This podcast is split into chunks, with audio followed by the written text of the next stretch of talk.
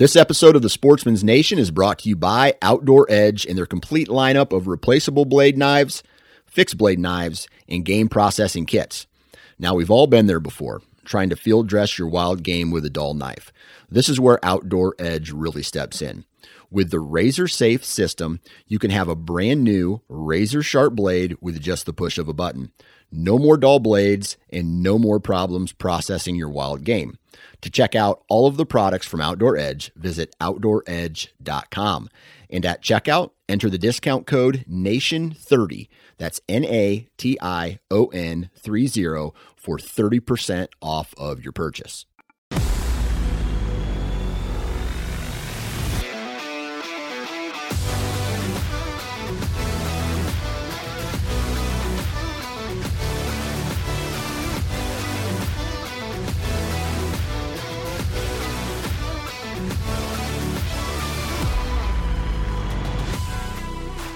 Welcome to Missouri Woods and Water Podcast with your hosts, Nate Thomas and Micah Winstead. Shit, that was good. There you go. It sounds too legit. That's that's why you that's why you're supposed to do it, because you know we're supposed to be legit. I like the fly by the seat of your pants type deal. You know, I, I know or, you are organized chaos, that sort of stuff. But there's no organization to you. It's just chaos. And you know what? It's done me well for the past thirty-three years. That's true. That's true. So, no Andy tonight. No, nah, he's still fighting the he's bid. Still, yeah, he's still fighting that. It's uh, he's I think doing, he's doing he's a lot be- better. He's just... Yeah, he's still in quarantine or whatever, I think. Yeah. So, uh, missed him Send tonight. Him well wishes. Yeah. Um, he missed a good one tonight, too. Yeah, yeah, yeah. Tonight was fun. Uh, I learned a lot, you know. Pretty much everything... Uh, our guests tonight were Ty- are Tyler Jarvis and Brian Beckman. Mm-hmm. Uh, Brian has been hunting for hunting geese for twenty-five plus years, which uh, is pretty impressive because he was younger than me. Yes, so he, he's pretty much been hunting it as since he could as, walk yeah. almost. And Tyler uh, has been hunting for several years now too. It seems like a lot with yeah. uh, Brian, and uh, and uh, pretty much everything those two guys said was new to me. Yeah. I mean, honestly. Yeah, we're not we're not geese hunters. Don't claim to be geese hunters. So, no. We asked we asked those guys on, and they kind of just give us a breakdown of, you know, some things to expect, some things you need to do as a beginner. Yeah. So, you know, it was good for us. A little late in the game. Um, the season here in Missouri, I believe, ends on February sixth. Don't quote me on that, but somewhere around that date. So, when this show comes out, it'll be close to the end of the season. So, hurry the hell up. Get out there. Get your geese. Yeah, you got to get it done quick. Uh, or, you know, get you a fire for next year. Get you get that desire. There you go. Right? Kindling it up. Yeah. Uh, we mentioned it in the show, but um, we're recording this the night after uh, Bills Chiefs big game. Football game, and hopefully yeah. this is af- – people are hearing this after the Chiefs have beaten the Bengals, because we're recording this before that game. But – I'm a big Chiefs fan.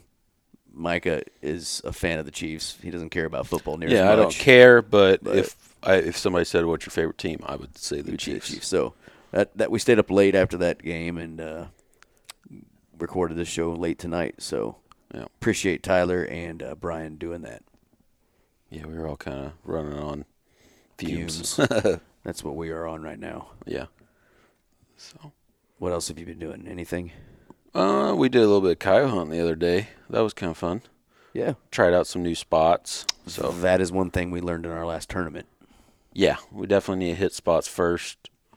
Prior to prior. putting them in a tournament. Just to get a layout, because you can look at maps all you want, but you ain't going to know exactly where you, what you're going to do and where you should set up until you actually put feet on the ground. Mm-hmm. So we did a little, I guess, scout hunting. Sort of thing. Yeah. You know, didn't really have any success. Had a little bit. Had a little bit. A little bit. We, we did see a coyote. I don't really know what it was doing. Yeah. It it was paralleling us one way and then back the other. So uh, kind of threw me off. And uh, then the farmer had to come feed his cows. Yeah, and, and the stuff, farmer so. came. So, I, I mean, I'm not sure if she was spooked by him originally and then our call got her to come back or what in the hell. But yeah. We at least saw her. Um, we didn't see any other coyotes, um, but had some fun. Yeah, yeah, it was fun. Got to go out for a few hours. It's always a good time. spend time in the woods and out in nature. Now I'm trying to decide what to do with uh, a new product that I just procured today. Came same, in the mail. Same, samesies. So I uh, we got some Maven stuff. Yeah, Maven optics, and um, I got their R S one rifle scope, and I can't decide what I'm going to do with it.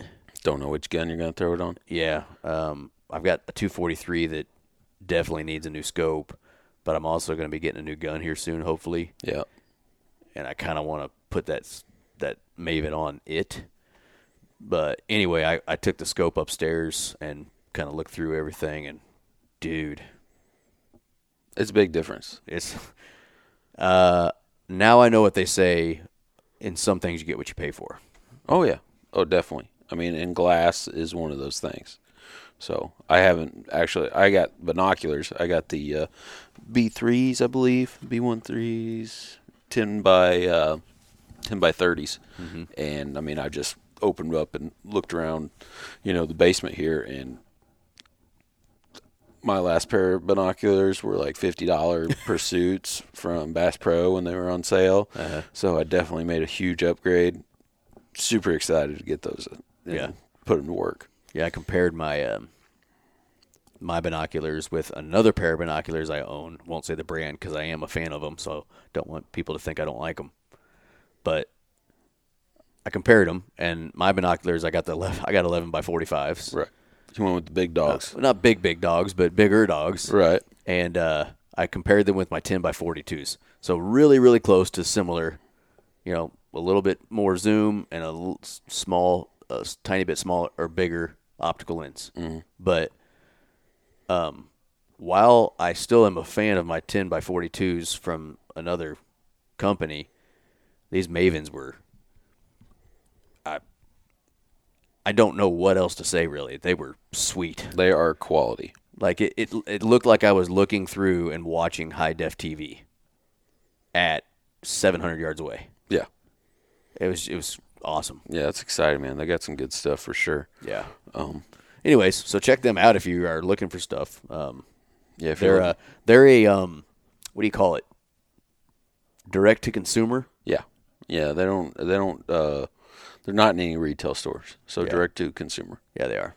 So, so anyway, that's what I've I did messed with today, just because they came in the mail. So I was pretty happy with it. Mm-hmm. I think I even put a little uh, story on our our deal when I was opening it. Yeah, there you go.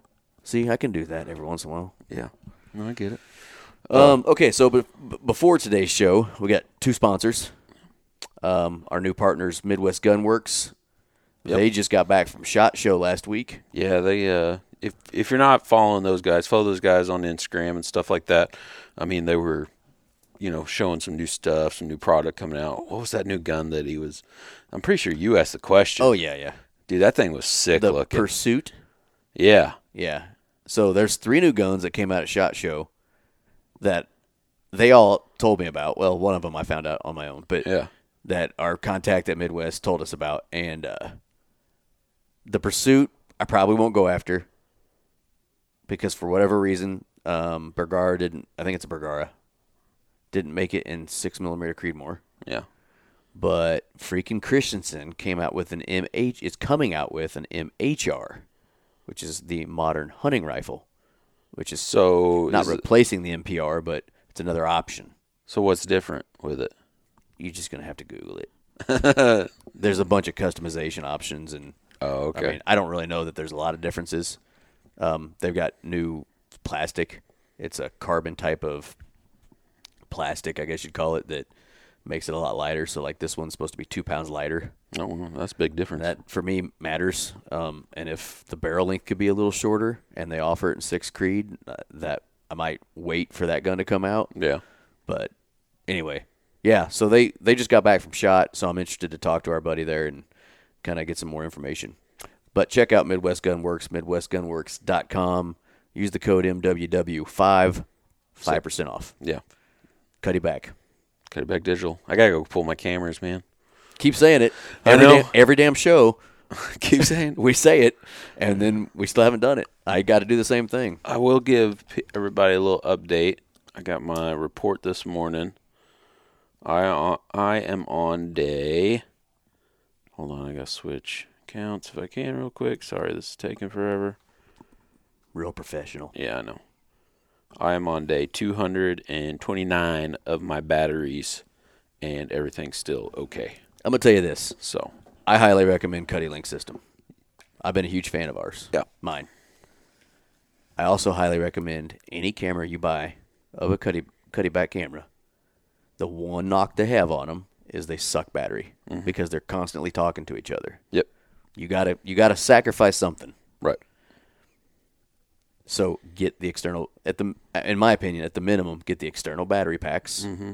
or the solar, which I don't even have the solar option. Right. Yet. I'd like to try it, but I don't really have a spot where the solar would work for me. Most all mine. I don't know if it has to be like real sunny or how that works. Well, hey, I, th- I actually saw it today on social media. They posted they had one, uh, and I think it's over a thousand days that the thing's still going. Oh yeah, yeah, yeah, yeah. So I mean, but same thing with my. Ex- You you use those external packs, and I don't keep my cameras out year-round, so it's not a problem for me. But with those external packs, I had to put uh, – how many batteries come in a, the external packs? Six. Six. I had to switch out the home camera external pack, just the external pack, on one of my cameras yeah. once this year. And you probably would have been okay because – but I will say you probably get more pictures than I do.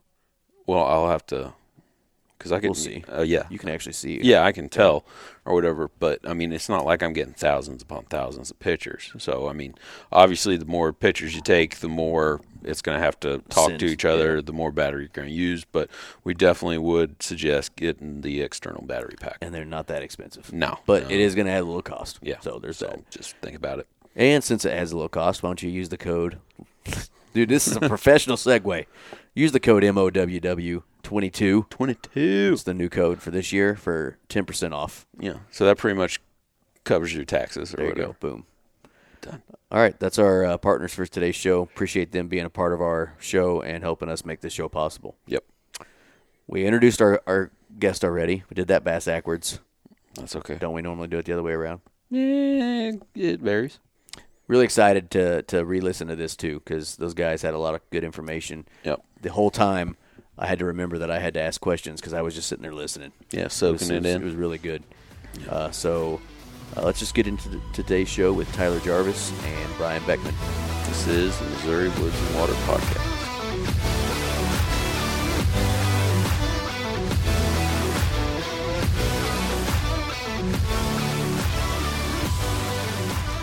All right, with us tonight, we got returning guest Tyler Jarvis. What's up, buddy? What's going on, man? And new guest, his buddy Brian Beckman. What's going on, man? How's it going? Not bad, not bad.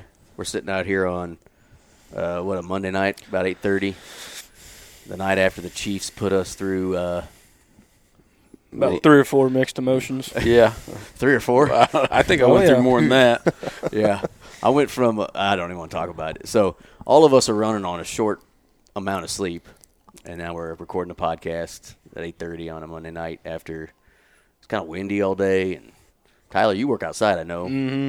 What do you do, Brian? I'm a construction supervisor for Spire Energy, so I uh, I don't work outside much, but I do get out every once in a while. Yeah. You you one of those ones that sit in the truck and yell out the window, "Hey, get this done," or something nah, like that? I, I don't yell at anybody. I uh, I pretty much let them do what they're doing as long as they're doing it safe and being efficient. That's He's a safety guy like me. There you go. There you go. Wear tennis shoes to work. Hey, those are a little more comfortable, I'm just saying. I need a new pair of boots bad. Uh, okay, so before we get into it, Tyler's been on our show before. Uh, if you want to actually hear a badass episode about a deer, um, he came on our show. How many months ago was that? Mm, it's been a while. Couple two three months. It was the first part of October. I, was, I remember yeah. I couldn't come to it because I was I had COVID. Yeah, so I couldn't make it to the show. It was. I'm pretty sure bow season may have just started. Yeah, shows you how good of a host I am. I was actually gonna look it up and tell everybody the name. Here it is, episode number seventy-three. seventy-three. Tales of the Chase, a buck named Cotton Eye Joe. Uh. Go back and listen to that one because that's a hell of an episode, one of my favorite deer stories we've heard. So uh, go back and listen to that one. Tyler was on that show with us. Um, so I appreciate you coming back on and talk about something else tonight. But nobody knows you, Brian, yet. So why don't you introduce yourself to everybody, where you're from. You kind of already told everybody what you do. Uh, and what's all this different stuff you do out uh, in the Missouri outdoors? So uh, my name's Brian Beckman. I live in Odessa, born and raised here. Um, my biggest thing is is I'm big into hunting waterfowl, turkey, deer. Just started getting into deer about five, six years ago. Uh, big waterfowl hunter, been doing it for twenty-five years. Um, kind of raised different ways, and, and things have changed different in them twenty-five years. Mm-hmm. Um, it's nothing like it used to be. But uh, I, I love the outdoors, and got a little daughter. She'll be four in March, and do everything I can to provide for her, and that's uh, that's a little about me. So did you grow up then hunting waterfowl, I'm guessing? Yes, sir, I did. I uh, I grew up watching my uncles and grandpa. They were always always going hunting, and I would beg, and they'd say, well, we'll let you know, and nine o'clock would roll around, and my uncle would call me, well, we're not going to be able to take you this time. So I, I used to be the, the kid that would get all fussy, and, and then finally they started taking me, and then when I was old enough, me and my brother kind of took it under our wing and, and started venturing out and doing different things, and, and that's how we built built our strong relationships, waterfowl hunting. Huh. How you figure um, you figure that a large percentage of – this is just my view on our state at least – I figure most people start out deer hunting is the way I look at it. Am I wrong? Like, I, f- I think that's the most popular most common thing. Sure, right? That's what most I would. Most people, went. Yeah. you know, con- start out deer hunting, but you kind of started out waterfowl hunting and just recently got into deer in the last five years. You were saying, yeah, it's. Uh, I never really had a drive to rifle hunt. I just always thought, uh, you take a high-powered rifle out, you shoot a deer. Um, all every opening year we'd be duck hunting, and all the deer hunters driving around like, man, them guys are crazy, no way I would miss duck hunting for deer hunting, and, and uh, yeah here we think you're crazy because you're sitting out in the middle of a field freezing your ass off, right? and uh and I tell you what, this these last five years I've I've started rifle hunting. Uh, last year I shot a nice buck, well, not this last season, the season before, shot a nice one opening morning, and that kind of hooked me, and uh then this year opening morning wasn't so good, and I'm like, eh, maybe I better go back to waterfowl hunting. Hey, Tyler, you guys are about the same size, it looks like. You need to let him shoot your bow. See if he, get, likes See that if he bow gets hunting. Stuck on that. So, he has a bow. He just won't. He's not doing it yet? No, he's taking it, but I I've, I tried shooting it. His draw length is quite a bit shorter than mine. Mm-hmm.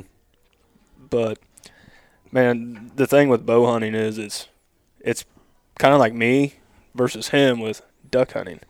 You know, he, he's been going duck hunting. Would you say Matt went to twenty, this year? twenty-five years. forty almost. Some odd times. Wow. Yeah. You know? Yeah. And you're killing something every time. You know, not like deer hunting where you're looking you kill a deer, you got that one tag, you're done. Yeah. You know, and that's what I take from, you know, waterfowl hunting. You know, you can go for months and months at a time and kill something every time. Yeah. So it's – your hunts, it's it's never a, a fail, I guess you could say. Right. You know, like deer hunting, you're like, oh, he slipped away, or I didn't see him, and you look at that as a, a an unsuccessful. Yeah. yeah, you know. But when it comes to waterfowl, and you know, you, I wouldn't say it's easy to kill your birds. Like, you obviously have to know what you're doing. Sure. And there's a lot that goes into it, but you know, once you do it for so long, you master the techniques and yeah. get to understand, and they're a lot like deer. Like, you hunt geese long enough, you'll start to understand like how they actually work. You know, they're like deer. They have a routine that they like to do mm-hmm. throughout the whole day, and that's what I love the most about, you know, spending the weekends with him out there and wherever it may be, crop field or pasture pond or whatever it is. You know, you build friendships, you know, they get stronger, and you don't have to worry about being quiet.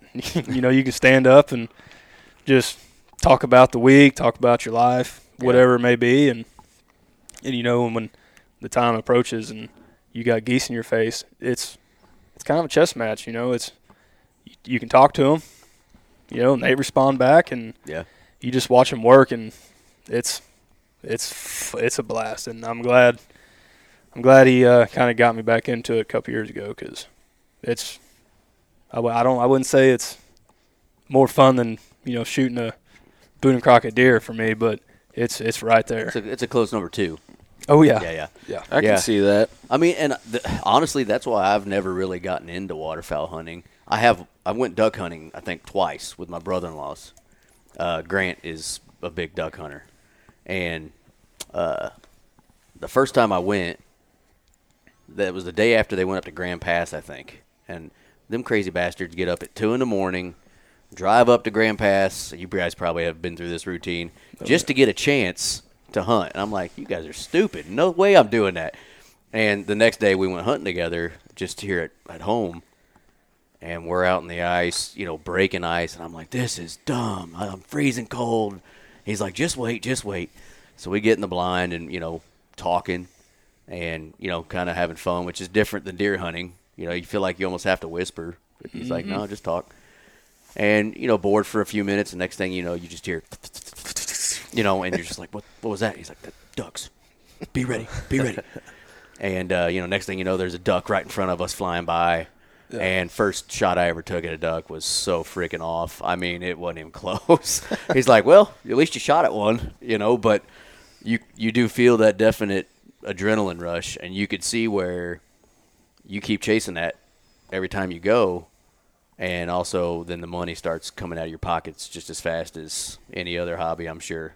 I mean, which we'll get into. It's kind of like coyote hunting. You're just you're looking for that one to come in and, you know, give you that little adrenaline that bump. Quick high. Yeah. yeah. Even when you, I mean, it's the same thing. I mean, I, I, honestly, I would say coyote hunting and like goose hunting and duck hunting are more closely related than any of those three are related to deer hunting. Agree, disagree?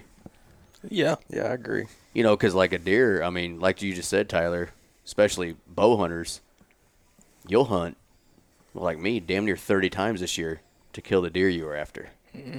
And that's now considered successful, when then you look at it, you were one for thirty. Yeah. yeah, yeah. It's a pretty bad batting average if you're a baseball player or whatever, but it's just, uh, you know, whereas coyote hunting or t- goose hunting, you almost look at it as unsuccessful if you don't kill something each time you go out hunting. Uh, maybe you, I mean, I don't ever look at something as an unsuccessful day. Yeah, you're always having, for the most part, most of the time, you're always having a good time, no matter what you're doing, as long as you're out there. Yeah. Right. Doing it, unless you break your truck or all kinds of shit goes bad, and you don't right, play. Yeah. You can well, I'm sure everybody here would agree a bad day hunting is a better than a great day at work. Sure. Exactly. yeah. Yes, sir. Yes, sir. That's yeah. for sure. That's uh, that's one thing when it when it comes to hunting. I everybody likes killing and killing and being successful that way, but when you get out there and enjoy the time with family and friends, and and when you do kill them, you, you celebrate more, and, and it's more fun with all the work that you put in for it, because um, it's not easy by any means. And I'm not a professional either, but uh, I am very dedicated, and, and I do what it takes, or I'll go above and beyond and uh, try to make something happen that other people wouldn't try. Um, that's how I've been successful in the past. Yeah. And like you said, you develop those relationships. I mean, you don't have to be perfect or try to count them all, but how many people in your lifetime now, twenty-five years you've been hunting waterfowl, how many people you think you've hunted with in your lifetime now? You know, if I had to put a number on it, I, maybe twenty tops. Mm-hmm. I just uh, I keep a close circle. But even um, even a close circle, that's still twenty people. Absolutely. That, other than your brother probably, you've most likely gotten closer to than you would have been before. Absolutely. Just because you go hunting together now. Right? I mean. Yeah. And another thing, it's. It's easy to me. I think it's easier to make memories, goose or duck hunting. Because how many times, Brian, have we had a single come in, and you whip out your phone and you said, "You got this one. I'm on video it," and right. you know, and you have that video for the rest of your life. Mm-hmm. And yeah, it's just it's almost it. it's easier to make memories with people for multiple reasons. You're with somebody, yeah, and you can do shit like that. I mean, you can remember that, right? Mm-hmm. Uh, I don't know about well. Micah and me, I know. Tyler, I'm guessing you're very similar. Most of the time when I'm bow hunting, I'm by myself. Yeah. I I do take my sons now, so that's cool making those memories with them, and I have gotten the phone out for those. But a lot of uh, hardcore deer hunters or bow hunters are by themselves when they hunt. Do you talk to your imaginary cameraman like I do? uh, no. I talk to myself. Like, don't, usually it's like, don't screw this up. Don't screw this up. You know, oh, you're through, an like, idiot. Why'd you sit there? You should have sat over here. Yeah, that happens. Yeah. That happens. I, I definitely always have a cameraman. It's just he's invisible. He's, he's not actually there. Yeah. Yeah. No, but, you know, it, that's what, you know, you have, you still have those memories, but mm-hmm. nobody shared that memory with you. Yeah. Whereas with, uh, you know, waterfowl hunting, you're at least sharing that memory with one other person, I'm assuming. And a lot of times it's probably more than one person. Right. You know, goose hunting, I've seen pictures of, you know, four or five guys together. I'm guessing duck hunting's similar, where you can, many people you squeeze in the blind comfortably, we can make it happen. Yeah. And that's one, like, with Cotton Eye Joe, I'm so glad I did it, is I whipped out my phone and I just started videoing every emotion I had from five seconds after I killed him right. till walking up to him. And, you know, I, I'm not going to lie, there's probably been ten times I've gone back throughout the last year and just a half and it. just watched it and just yeah. relived them thirty seconds, you know. Yeah. Yeah, uh, there's one regret I have from my son, that deer right there. My son killed his first deer this year. No, that oh, year yeah. over there. And um, there's one regret I have. He killed first deer ever, killed it with a bow. It was a crossbow, but he's eleven, so he couldn't pull anything back. And the one regret I have is I wasn't doing anything. I could have pulled my phone out and videotaped the whole thing. You were in the I, moment. I sat it down, yeah, you're kind of living in the moment. I, I just, get it. But everything afterwards, since I was the daddy and I, I wasn't the shooter, everything else after that was on video. Yeah. And I, dude, I've made like, what do you call them? Reels. Not reels. Uh, videos. I put them together, like the different videos I took. I put them all together, so they're one video. Is that called editing? I don't know. I think it's splice. A reel, isn't it? I don't know. Is it a reel? Okay. I don't know. I, yeah, I don't know. You know, and just collaboration. Sure, there you go. Watch all those back. You know, I with my big deer this year, I didn't really get that. Um, we did have a buddy when we went on the, the trail about two hours after I shot him. He videotaped everything. Yeah. Which is cool. I need to get that from Pat. But uh, yeah, I want to see that. It's pretty cool. I mean, he, he he literally started videoing when we got to the house all the way to where Andy looks at me and he's like, you're an idiot. And I'm like, what, what? And the deer was laying dead thirty yards in front of me. Yeah. Never saw him. So, you know, it's – but that's a memory now that is on video, mm-hmm. and it's not something you just have to try to remember. Yeah. So that's that, that's probably easier waterfowl hunting because you're right. You can, uh, you can do it together. So when did you all start goose hunting together? I think, I think the first time I ever went with him was high school. Funny story. It was, it was pretty cold. It was on a Friday, I believe, and the X just so happened to be like right just west of my mom's house. You know, just on the other side of the yard. Mm-hmm. And so I mean, yeah, we're sixteen, seventeen, somewhere around there, and so I don't even remember how many decoys we had. It couldn't have been a whole lot. We probably set out a dozen, maybe. Maybe, maybe a dozen, or maybe ten. Yeah. I don't know. Whatever, whatever we could fit in our car at the time. And I just remember my feet getting so damn cold because a lot of times you're just laying there. Mm-hmm. You know, it's one thing if you stand up. It's another thing you lay down. That's it's even more easy for that blood to escape your feet. Yeah, but go back to the core. My younger brother was actually there with us, and first goose he ever shot was a banded goose. Nice. A banded goose, yeah. So, once we all killed our limits, it was, you know, it was awesome. I was like, I can't believe I've never done this before. You know, I've been deer hunting since I was nine, ten, you know. And, right.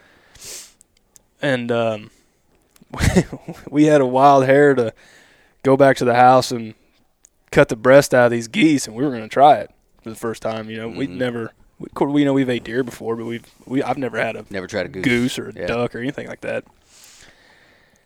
And, you know, so we're we're young, and we, we don't know how to prepare venison at that time. So, it, you know, this is not a lie. We cut the breast out. We rinsed the feathers and stuff off. And I've put it on a skillet on my mom's stove right there in the kitchen. And I cooked it to where I thought it looked done. And we all took a bite, and I didn't eat a goose again until – it was pretty awful. Two weeks ago. I mean, it stunk the house up. I'm oh, like, man, man, what are we doing here? Like, this smells worse than dog food. And, yeah, it was – I think, you know, I honestly, I went goose hunting maybe three or, three or four more times after that. Total. Total. And I didn't go for a long time. You know, I sports, all that stuff got in the way, and sure. I, that took all my time and energy. And right. um, yeah, it was a long ten, fifteen years or better before, you know, he asked me if I wanted to go, and I was like, sure, you know, it's been a while. Yeah. And, yeah, that's the older I've gotten, and the Kinda. more the more I appreciate being in the outdoors, outside, yeah. hunting. You know, you don't have to just live for October through January. You yeah. know, you can you can do other things. Yeah. And we'll definitely get more into this in a second, but, um, you know, because this show is basically about the basics of goose hunting. You know, what what do you need to do? But um, is it, like I told you, I've never went goose hunting in my life. What uh, is it something you could guys, like you guys could go set up in the morning, hunt a few hours, and you're done for the day? You know, or do you, what's a typical hunt like for you? So it, uh, you know, back when I first started and, and as the years progressed, I dust to dawn. Yeah, it was, you know, hunt for a few hours, call it good. And now it's, some of the better hunts have been late in the day, evening time. So you sit out there all day, mm-hmm. and and you think, you're like, man, what am I doing? Wasting my time. I know they're not going to fly, but there's still that one opportunity that could happen. And uh, so so I would say these last five years I've done a lot more daylight to dark hunts than uh, than in the past. But, mm. but yeah, it is something where you could, you know, you can set up on a, a Saturday morning, right, and not touch it until Sunday evening. Mm-hmm. You know, if if you're on private ground, obviously. Right, sure. But yeah, and I think that's what. Um, of course, I mean, you can make them quick hunts too if you needed to, but I think that's one thing that we've really enjoyed about getting into coyote hunting a lot heavier the last few years is, well, we went coyote hunting Sunday. Yeah, me and Micah did. And it don't have to take up the whole day. We if you started don't want it. To. We started yeah. at daylight, first light, and we were. I was. Home, I had to be home by noon. Yeah. For kid stuff. Mm-hmm. And so we did, you know, four or five sits for the day and mm-hmm. had fun. And and geese are kind of a lot, you know, like, say, either coyotes or deer. You know, they have their times where they fly the heaviest, and then there's times where they're just sitting in their field or in their on their water shed or whatever it may be. But, you know, you can plan your day accordingly to that. Yeah. You know, more than likely, you're going to have a better chance of killing your geese anywhere between sunrise and nine, ten thirty eleven o'clock. Then you're going to have that period where mid-afternoon, kind of like a deer would be bedded down for the majority of the day. You know, them geese are doing the same thing. Uh, so, so you're so like, okay, if I, can, if I do have to go get something done or whatever, I can leave. You know, you know, this is all based on if you don't kill your limit that morning too. Right. So say you don't, you know, I can leave, be back out there at two o'clock. Everything's still set up, ready to go, and – you know, they're just like deer. Come hour or so before sunset, they start flying. They, again. Start, they flying. tend to start flying again. And what is, is, there, is what? There, is, go ahead. What is the limit on a on a goose? Three, three, three per, per day per person. I'm guessing per person per yeah. day. Yep. Per day. So, is there anything that makes a goose? You know, like a deer during the rut, you might you might as well be there all day because at twelve thirty in the afternoon he could be coming through. Is there anything that makes a goose more susceptible to flying during the day? Or, you know, during the mid part of the day? I mean, does weather mess with it more than uh, breeding, we'll call it? Or is it just, no, they really they really freeze up, you know, midday, and they usually are flying in the mornings and the evenings? Yeah, weather weather's a big factor when it comes to goose hunting. Um, if you get warmer temps overnight, uh, they're typically going to fly earlier in the morning. Um, if it's cold, if it gets down in the teens, you can count on them. They're going to sit there on their their water hole that they have, and they're going to go out once once a day and feed. You'll get them in the evening. But um, if it's snowing, you want to be in a field. The geese are going to go to a field, and you will have success if you get into a field that they're in. It's just there's there's nothing that beats hunting in the snow over a field. Hmm. Uh, water hunting, it's by far easier than field hunting, and you get you get a lot of good decoying action over water.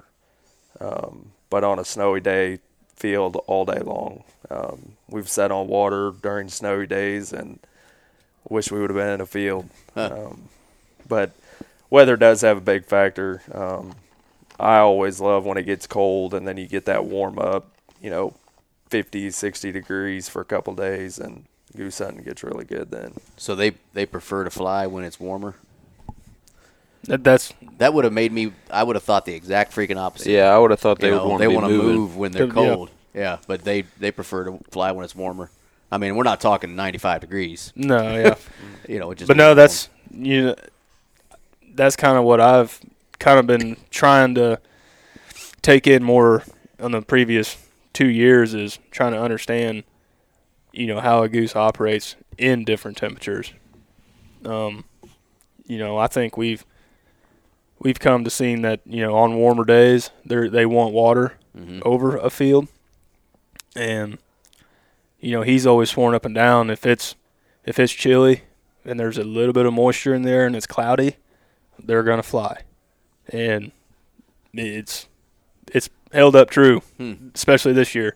And then like the years or this year's numbers had just – I don't want to say it hadn't been the same. They've just been late getting down here because I think we've had a fairly mild winter. Mm-hmm. And I think we could all agree on that. Yep, so far. So, it's you know, they never really made their way down as soon as they did previous years. But um, I think the majority of them are here right now. Are they? Yeah. And is there a – this was not a question I was thinking of. Is there like a website or somewhere you guys – do you follow something, Brian, that tells you – you know, like what the migration pattern's doing right now, or you just start paying attention to the skies more than anything? So, I mean, so to be honest, I uh, I just kind of go off the temperature. If it if it's going to get really cold, I I've always been a firm believer that geese are going to follow the ice line. Um, if the ice line's here, there's going to be geese here, um, and if it continues to stay cold, they're going to be here. But as soon as it starts warming up, they'll start moving out, and, and typically you don't see geese migrate in unless you set out all day long on a big north wind. You'll see them, but other than that, they just appear. They may be here one day, and the next day they're gone. Gotcha.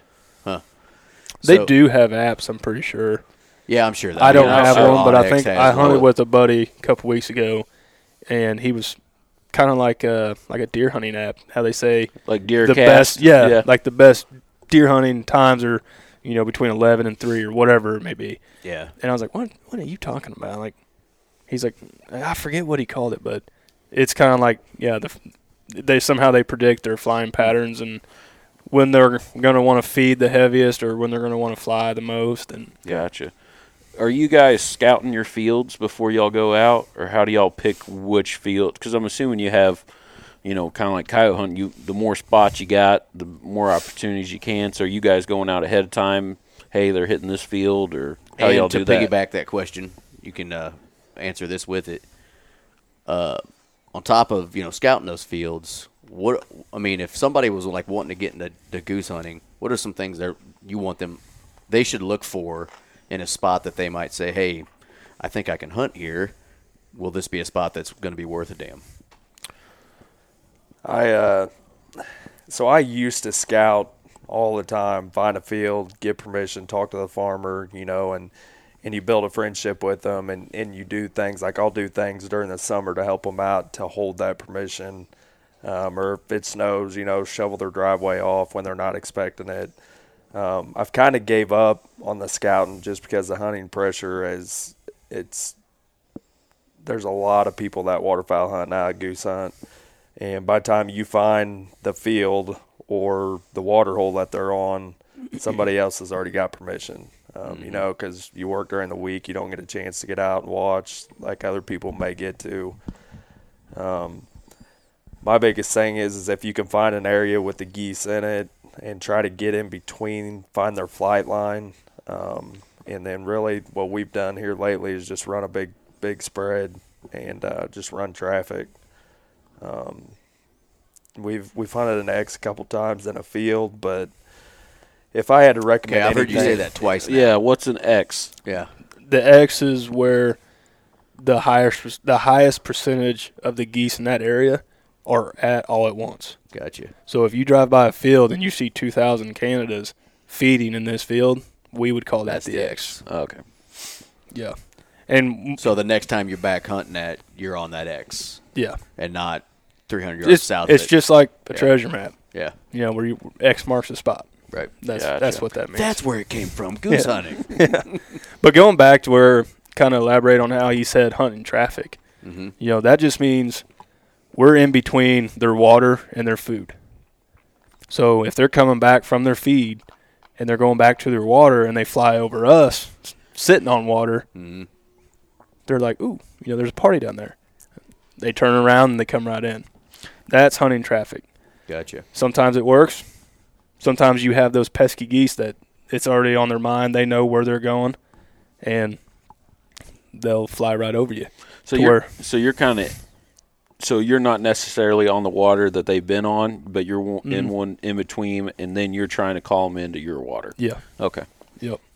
And you know, Brian's hunted a lot more than I have, but in my recent years, the most success is when you're not hunting their roost, so that where they're at all the time, like especially at night, it's you're hunting close by.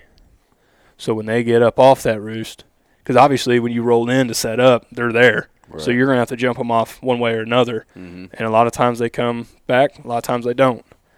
Um, but being just letting them know that you're not there, so they um, they don't feel that hunting pressure, kind of like what he talked about earlier.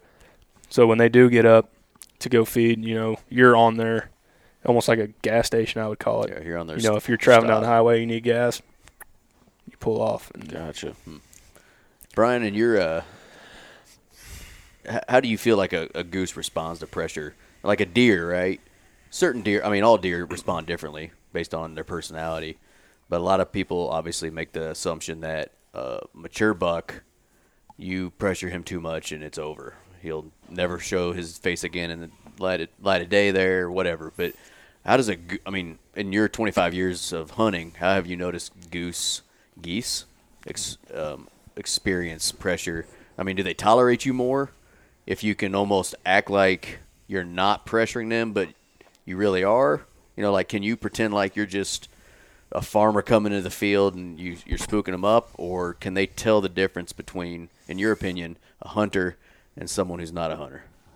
So so geese get smarter and smarter every year. Um, you know, they they know the difference between live geese and, and decoys and hunters and non-hunters. And uh, really the only thing that, that I try to do is just try to throw something different to them. Um, don't hunt the same field, which I don't typically hunt many fields anymore, like I said, unless it's snowing. But I'll just go every weekend. I may hunt the same pond, but I'm throwing something different to them. Um, if it warms up, geese love to go to pasture. Pasture ponds is number one when it warms up. Hmm. And when they see all them decoys down there, they, they can't hesitate. You know, you throw an ice eater in a pond and you open it up and it's a six-degree day, the geese are going to fly around and they're going to be looking for pasture. They're going to come to you. But – uh They they definitely know, and, and the reason why I say that is because around here you may get geese that set all day and fly to go feed one time and then back to the roost. You drive twenty miles to the west towards the city, and they fly all the time, every day, all day long, and that's because there's no hunting pressure. They don't get hunted up there. Hmm. So, and I think a lot of the, I think a lot of the flight flight line that we used to have here when we held big numbers of geese has pushed west because they they're getting smarter. They know um, people don't mess with us in Kansas City. Absolutely. Hmm. They you know they're in parking lots and in between buildings, and they see people all the time. You know, you come out here and them geese start flying, you're going to have probably ten different groups of hunters around Lafayette County hunting them, and and they know that. They feel that pressure. Oh, I believe it. I used to work for a company where I'd have to make deliveries around different areas, you know, different grocery stores. I delivered alcohol, and I remember Hy-Vee rice up in Lee Summit. Every time I'd go there and make a delivery, you get chased by geese every time you get out of the truck because there's a big there's a big pond back there, and they just live up in that parking lot, and they would chase you around, and you get so pissed. But then you get the people that are like, "Oh, don't mess with them." Well, the damn thing pecked me. I'm gonna kick at it. Sorry. Yeah, it's just like if you know you're on a golf course. Yeah. And you walk up to a tee box and there's two dozen geese standing on the tee box, and you're you know you're eight feet away from the goose and he's just looking at you, and you're it's just like, how? Like, why are you so comfortable? And then I know all the other geese around here, you know. And how many times this year, Brian, have we, you know, been hunting and we've had a group come in and you can tell they've been shot at because they've got feathers missing on their wings. Mm. And they'll get just oh, almost into range and they pick something out that they don't like and, you know, they hightail it out of there. Mm. And some of them come back and circle, you know, a couple times and you might eventually get them to suck in. But, you know, more times than not, when a goose flares, he he saw something he obviously didn't like. And, yeah, like he said, they're they're a very smart bird. It's it's not it's not a one hundred percent guarantee that you can go out and kill a goose. Right. I mean, if and I'll be one hundred percent truthful here. If I didn't have him, you know, back when I was sixteen, and I was like, you know what, I'm going to try goose hunting. You know, I got a shotgun, some camo, whatever. You know, even if I did have some decoys, I wouldn't have known that, you know, they fly, you know, they fly into the wind when they come down. I wouldn't have known that okay. without him. Um, you know, as far as. So they fly, when they're coming down, they fly into the wind. Mm-hmm. They use that so wind use to, that to control. Makes sense. So as far as like setting up your blind to prepare for the shot, you know, how, where you want it, because that's another thing that's, it's crazy how you set your spreads up, your decoys. You can predict where those geese are going to land more times than not. You know, with how we set ours up, there's a ninety, I would say a ninety percent chance, especially over a pond. We know exactly where those geese are going to land or where we're going to shoot them at. And that's that's one of the cool things about it. It's, you know, deer hunting. A lot of times if you, um, I know it's a goose show, but I think That's it's right. it's easy it's okay to, to kind of compare, compare the two. Sure. But you can pattern a deer and you can kind of figure out. But when it comes down to it, you have no idea what that deer is going to do next. To where in waterfowl, I think you can almost you can almost dial it down. Like, this is what's going to happen before it even happens. Okay. Let's make, start, makes you feel more confident as a hunter too when you're like, see, boom, told you, told you. Now, see, I could say. Although before this year or last year, I can't say that anymore, but last couple previous years, I could guarantee you I could kill a goose. But it's because I got a, a couple that lives on my, my pond, uh, what do you call it, island. They've been coming for ten years out here, and I think one of them must have died or something because they weren't here last year. And they would have their, whatever you call them, babies on, on my island. Yeah. And then I would go down and mow in the early spring, and they would just follow me around the pond while I'm mowing and get pissed off and then, you know, kind of move off and maybe take off and come right back. And I knew those those babies were somewhere close, and I would assume it was on that island. But and uh, so I'm like, man, if I really wanted to, I could just take the shotgun down here and end it right here. But, you know, it was like, that's kind of cool. We, they come every year. Every year, the exact same – I would assume it's the exact same pair. Yeah. You might know more about geese, obviously, and, and that sort of stuff, but – it's interesting how every year about the same time they would they would show up and they would stay for probably a few months. I mean, it felt like at least because they were here into spring. Probably most of summer, yeah. Yeah, and uh, and then leave, and you would see the babies out there, you know, swimming and stuff. Even um, so, like we would call them local birds. Okay, you know, they stay here. They don't. So they don't migrate back, back up and yeah. Okay. Um.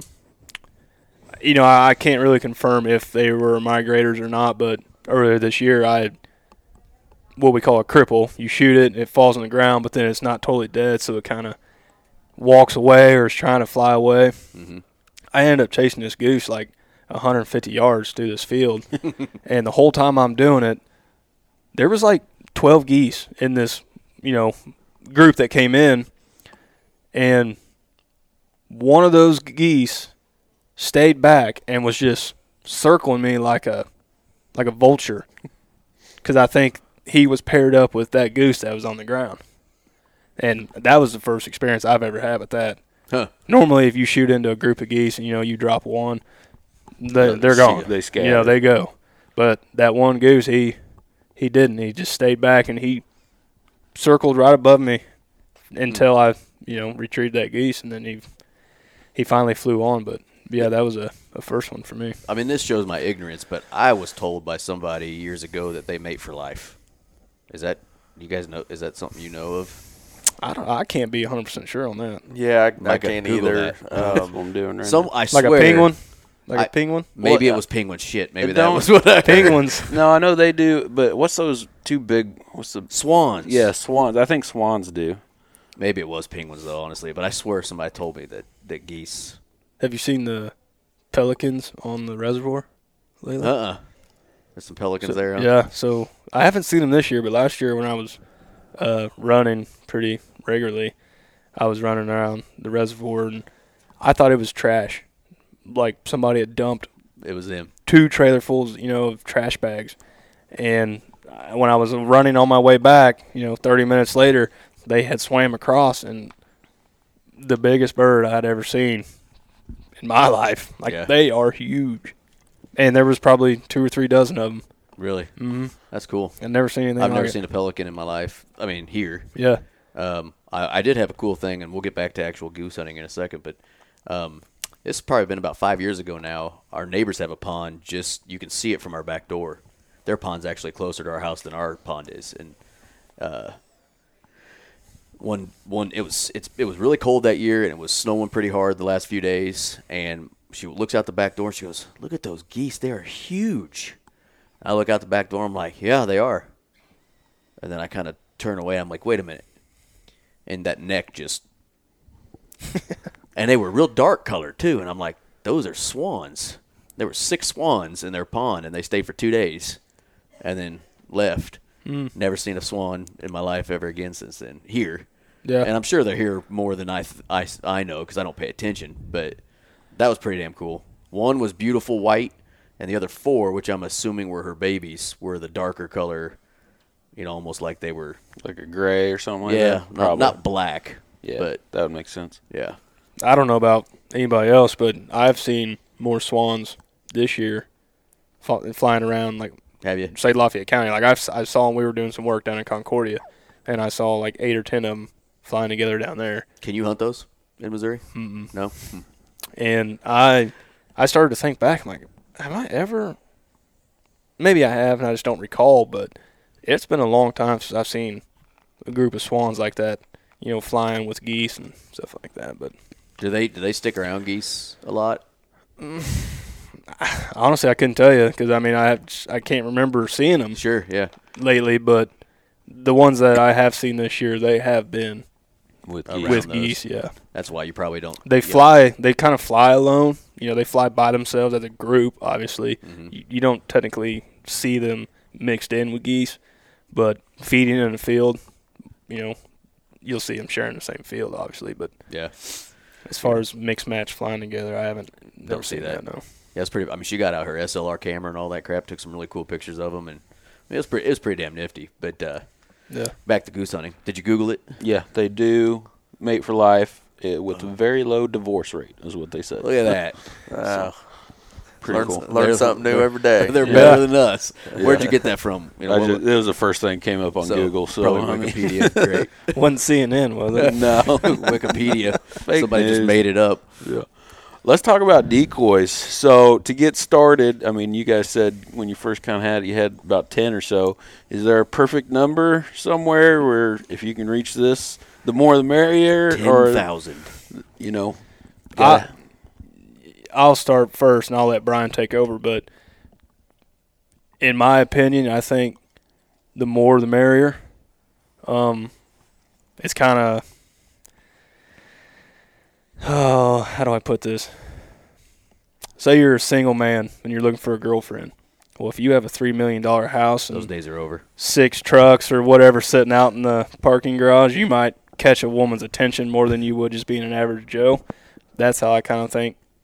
The more decoys you have, a more likely chance you're going to kind of create, you know, a scenario, a spot. Yeah. And yeah. then, you know, just grab that geese, the geese's attention more because a lot of times they don't fly over you.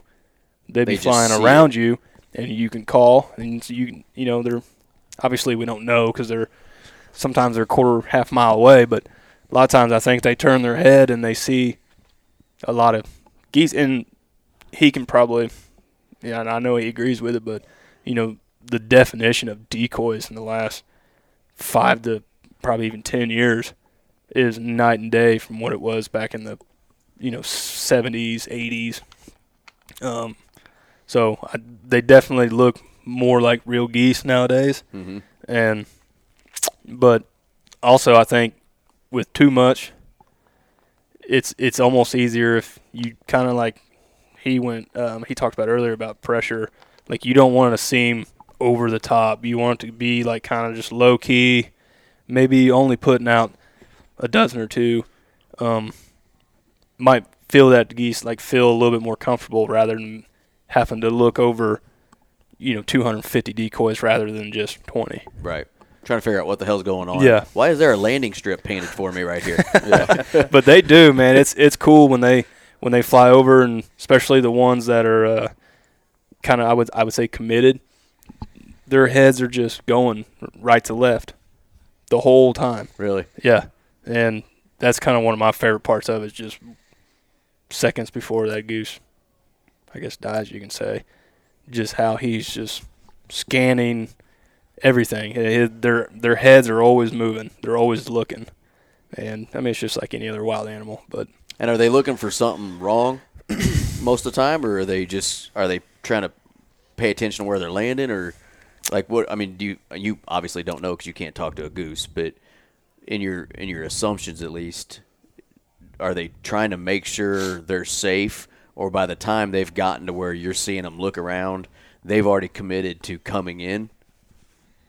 And at that point, it's just the last second, oh, no, I see the guy now, and that's mm-hmm. when they might peel off? Or are they still evaluating? Camo definitely is your number one. Like, sure. y- you've got to be brushed in and hidden, you know, really well, because they, just like a deer, they can spot you ten times easier than, you know, you could spot a goose. Mm-hmm. But I think they look for, you know, say a goose lands next to other geese a thousand times in a year, they probably see a lot of the same similarities, you know, on how if they fly into a group, if I, I do think they see a lot of the same things with real geese. And if you don't necessarily, you know, I, I don't want to say a lot of guys know exactly how to set up a decoy spread, but, you know, I don't think I do one hundred percent of the time, but I feel like we have the general idea on um, I would guess how to get them to come down.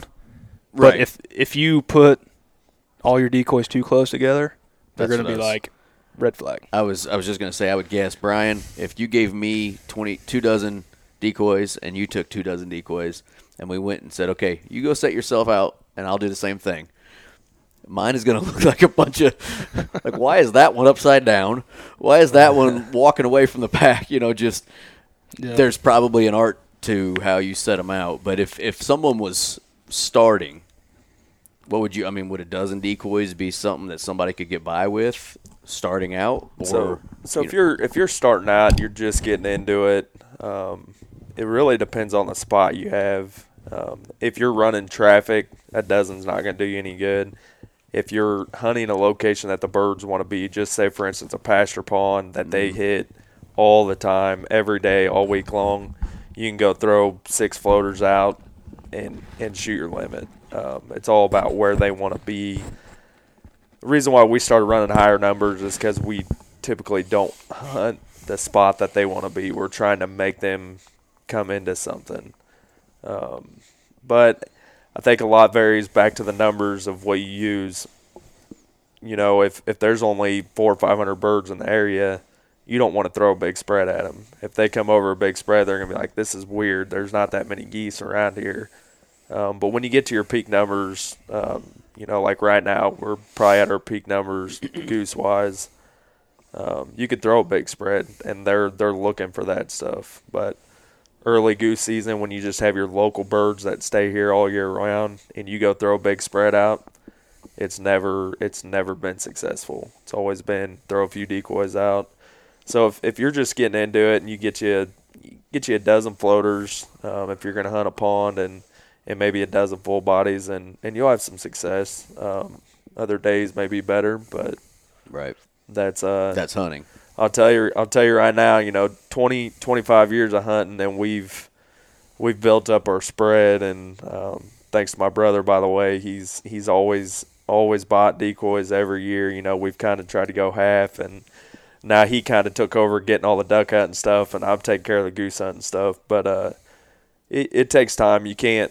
I mean, it's hard to go out and just buy, you know, thirty dozen decoys and say, okay, well, I'm gonna go goose hunting. I mean. Well, they're pretty expensive, aren't they? Yeah, how, on average, how, like how much is a, de- a decoy? Or do you buy them in packs? So, I mean, a dozen decoys, dozen full bodies, you're probably minimum two hundred eighty bucks oh, if shit. it's if it's on sale. Yeah. And that's for twelve decoys. So, um, hey, when you leave my basement tonight and my wife's upstairs and says hi to you, we were talking about deer. We weren't talking about goose, geese. Okay, that way she's like, no. She won't. She won't be able to tell me. No, you're not. You're not getting into that. She won't start getting worried until you buy your first pair of waders. No more Tyler Jarvis coming over here because you spent money. But as the years progress, everything goes up. Um, as you see this year, shotgun shells are, I mean, outrageous expensive. Yep. And uh, that that's big. I mean, but people can afford them, and if people can afford them, they can afford decoys. So it just matters how much you're into it. If you got passion for it, like I do. You know, I may buy a dozen decoys just out of nowhere, um, just to add to the spread. Mm-hmm. But uh, it's it's very easy to get into, and you can start off with, with low numbers and just kind of build, depending. Because if you buy a dozen decoys and don't have any success, you may say, well, I'm giving it up. I'm not doing it anymore. Right. But I never did that. I just kept building and building and building. But so how you, many, you how got many? a small, like, shop that houses all your decoys then? Just uh, the decoys? No, he actually... I know my brother-in-law has all his stuff in a trailer. He's got an enclosed trailer, and all his damn duck and decoy, duck and goose stuff is in the trailer most of the time. We used to have this old old little ten-foot enclosed metal trailer, heavy, and we'd had that thing packed full of decoys. And finally I said, you know what? I'm going to buy a bigger trailer. We're going to be organized. And uh, so, so I've got an enclosed trailer that's built, got a wall built in it, keep all the full bodies in the front. In the back, you got your blinds, your your ice eaters, um, floaters, stuff like that. But uh, there's a lot of money into it, that's for sure. But like I said, twenty-five years, you know, twenty-five years from now, I may not even have more. It may still be the same. Right. But but starting, you know, I mean, you could start out with a dozen, see how yeah, it goes absolutely. first. And uh, obviously, calls are important. Uh, now, can you use electronic calls in Missouri? No, you can't. So then why the hell does everything we buy? That's what I I, I thought that was true. But, like, you know, Andy owns a Lucky Duck uh, uh, coyote call, and I own a Fox Pro. They both have goose calls on them. You know, they come preloaded with goose sounds. Really? But I'm like, maybe it's for other states who maybe that's legal in those states to use those. But I'm sitting there going, why is a goose call on there? Although I'm guessing that would work for a coyote. You know, a goose freaking the hell out. Probably. It uh, it, it may have been a snow goose call. Um, you know, the Missouri Conservation Order goes in when you can start the spring snow goose season. You can hunt; they're unlimited. You can use electronic callers for them. Um, I'll have to so, look. Honestly, so I've never used it. But. So, uh, quick story. Um, I was hunting with some buddies, uh, actually Ryan Greco and Dakota Thurn, uh-huh. uh, a couple days ago, and the action was slow. And we were talking about the annual Midwest the Wildlife tournament. Coyote Tournament coming mm-hmm. up, and Dakota got out his teal duck call and just blew the hell out of it. Just, he's like, I'm going to call on a coyote. You know, I'm thinking we're going to come here and hunt this, you know, in the next couple weeks, whatever, for this tournament. And I will be damned, five minutes later, he's tapping us on the shoulders, and he's like pointing. There's a coyote. And there was a coyote that come over about one fifty, two hundred yards away, just walking on a terrace, staring at us, and something different, you know. Like yeah, they hear rabbit distress all the time. Mm-hmm. They hear all these different things that everybody uses because yeah. coyote hunting is no different than goose hunting. It's also gotten more popular, and all the different types of hunting and fishing have, and that's that's awesome. But uh, you know, the coyotes, just like the geese, probably get used to. They get smarter every okay, year too. I keep hearing that damn jackrabbit. I'm gonna stop going to that. yeah. Or whatever, you know. That's so another thing that was about just different. Yeah, you know? Another thing about goose hunting and with the calls is it's not easy. That's what I was going to ask you. It so is not easy to blow a goose. How call. Much, if you want to start and you don't know anything, you're probably going to be doing a lot of watching of YouTube, learning how to That's how I started. Get that down, because I'm assuming if you sound bad, they're going to know it. Mm-hmm. So I, so when I started goose calling, I bought bought a goose call that had a D V D that come in it, and I would play that D V D. Me too. And because, you know, YouTube and all that twenty-five years ago, I didn't know really much about it. And and I would. I would. I remember sitting at Grandma and Grandpa's house, and I would put that D V D in, and I would just keep blowing the call. And, I mean, they probably got tired of me. I'd shut the door, and I'd be in there for an hour practicing, you know. And it's uh, it's definitely not easy. But when you say that a goose call is important, it it is at some times, but sometimes it can be too much because, you know, you you can get their attention, and then if you stay on them and you're, and you're being loud, they're they're they're gonna think something, man, something's not right, because you can't sound like five hundred birds right. with all your decoys, you know. So if you're real soft with them, I I, I have more success that way. Um, sometimes don't even pick up the call, you know. If they're coming, let them come. They're comfortable, um, but it it does help in some instances. And we talk about that too. That's part of the the process of them coming in. You know, as we're preparing our shot, that's the first thing we. You know, the first thing we do is we grab for our calls, but there's uh, there's sometimes where, you know, they're they're already locked up, like they're wanting in, and like he said, that's just let them come. We're like, hey, hey, hey, let's just let's just let them come, let them come, and you can do just a little soft mumble, just a whoop whoop whoop whoop whoop, and that's sometimes that's all it takes. You should have brought yours tonight and given us a little taste. taste. Yeah, I'm not. I'm not that good at it. I'm guessing. I'm guessing that's a lie. He's better than yeah. most. Don't let him. There's there's some people that are that are incredible on a goose call, and, and I don't know how they do it, but I just uh, I can I I'm so much into hunting. Like when geese are coming in, I'm watching them. Like he said, they're turning their heads. I'm watching their reaction. So if I'm blowing my call and they're not locking up and they're not acting interested, well, maybe I don't need to blow it, you know. And then sometimes they'll act like they're getting ready to fly over you, and then they just set right down. Um, so it's just all about how you're into it. Yeah. We'll talk a little bit about the different types, like a callback. So, like, when the geese are flying away, um, he's I feel like he's mastered it. I haven't quite got there yet. But so they, they th- there's different tones. They didn't come in at all, or okay, and they're kind of just wanting to. They're like, eh, I don't like this, and they start to fly away. Well, they call it a comeback call, and a lot of times, I would say almost fifty, it'll get them to turn back around, and it's it's a higher pitch, and it's more of a more of a faster, wouldn't you say? It you're not you're not sounding like one goose. You're sounding like fifteen geese screaming like, hey, come back. And that's it's. I think it's saved us a lot on, you know, having a group finish and a group not, like flying away, it's or just, or if you have a group that's that's going away and you hit the comeback call and, and you may just break one of them off. Like one of them says, okay, you know what, I'm going back. The other group yeah. may go on, but typically when they turn around that second time, they're they're going to come in unless they see something. Um, you know, back to the basics of, of buying the decoys.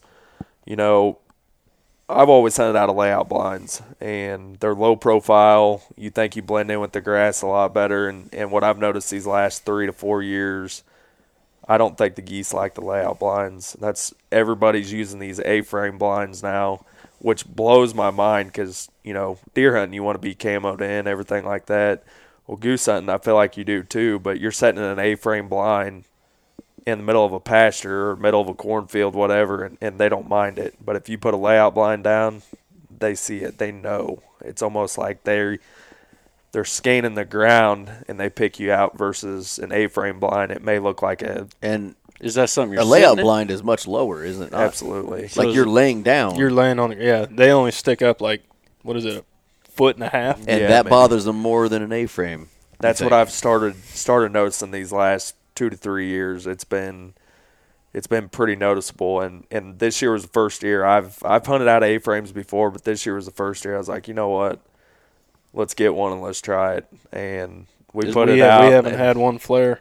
We I put, don't think we've had one flare all year. No, and we put it out, and I'm like, man, this thing. And, you, just, and you're much it, more comfortable, I'm guessing. You're sitting oh, there. Yeah. yeah. Heater going and, and, and everything, you know. It just makes it more enjoyable. Uh, so windy that's something, days. something you're sitting in then yeah. rather than laying down. Okay. Basically like a, bo- a box blind, you know, and okay. it's something like that. But uh, it's just crazy. You look at it, and you're like, man, that thing sticks out. There's no way I would even come close to that if I was goose, but – they land all around it. They they don't mind it, and it, it just blows my mind. That's one thing I've never understood is how a goose can pick out a layout blind versus an A-frame.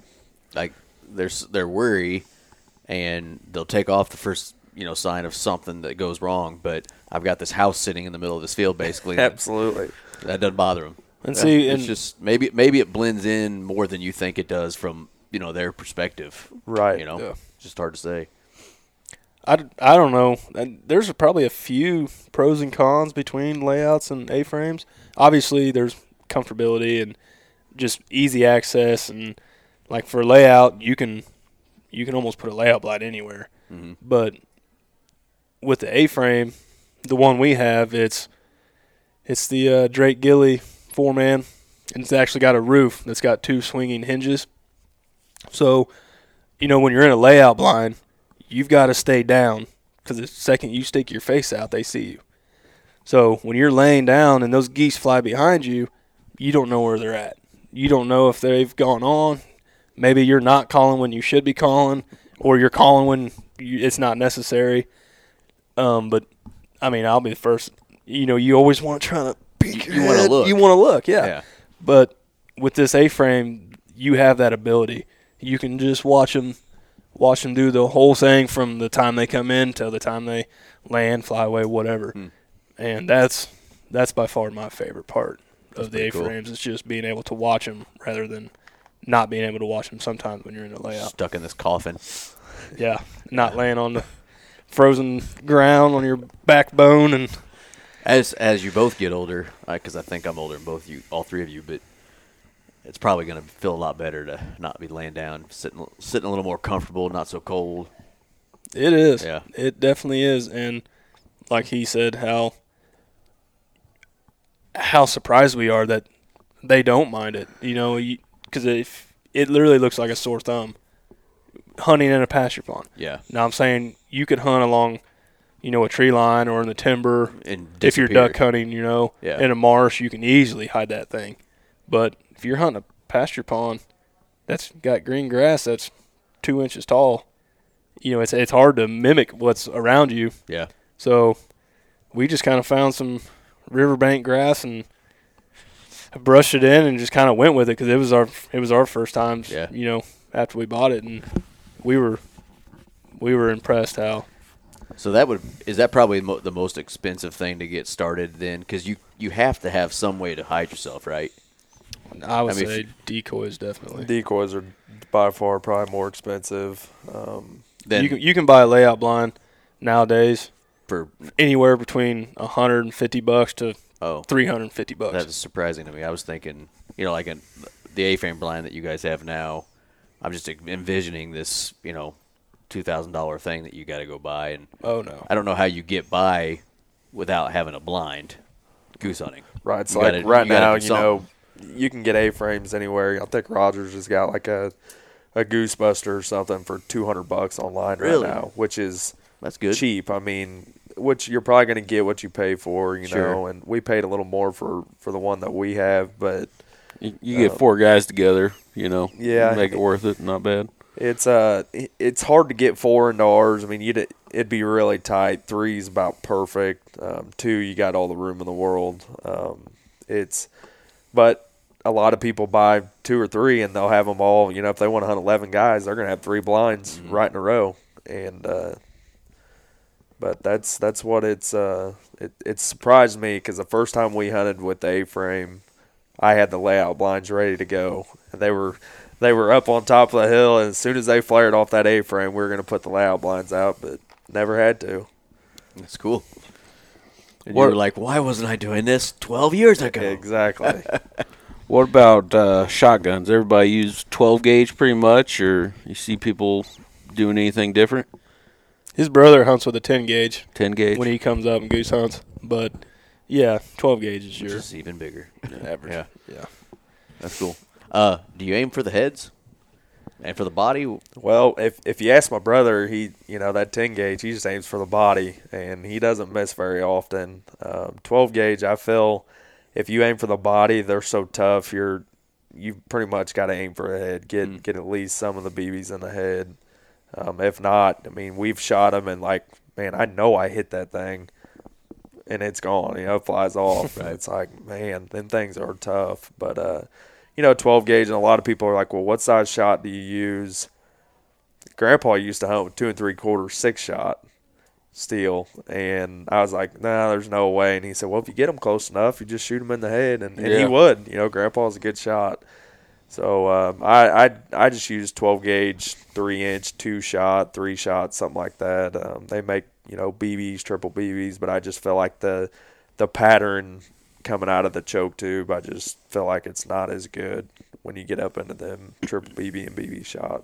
Gotcha. What kind of chokes do y'all like? Carlson, by far. Um, Carlson makes, it, my opinion, makes the best choke tubes. Okay. Yeah, I'd, I'd have to agree with that one. That's yeah. that's kind of your uh, your Hoyt and Matthew. I was just going to say, we would be remiss not asking this question. Gun of choice. What's your favorite shotgun? Benelli. Benelli. I mean, the Benelli's just the most efficient, durable, lasting. Um, I I typically use my guns, you know, six, seven years in a row before I buy another one. Yeah.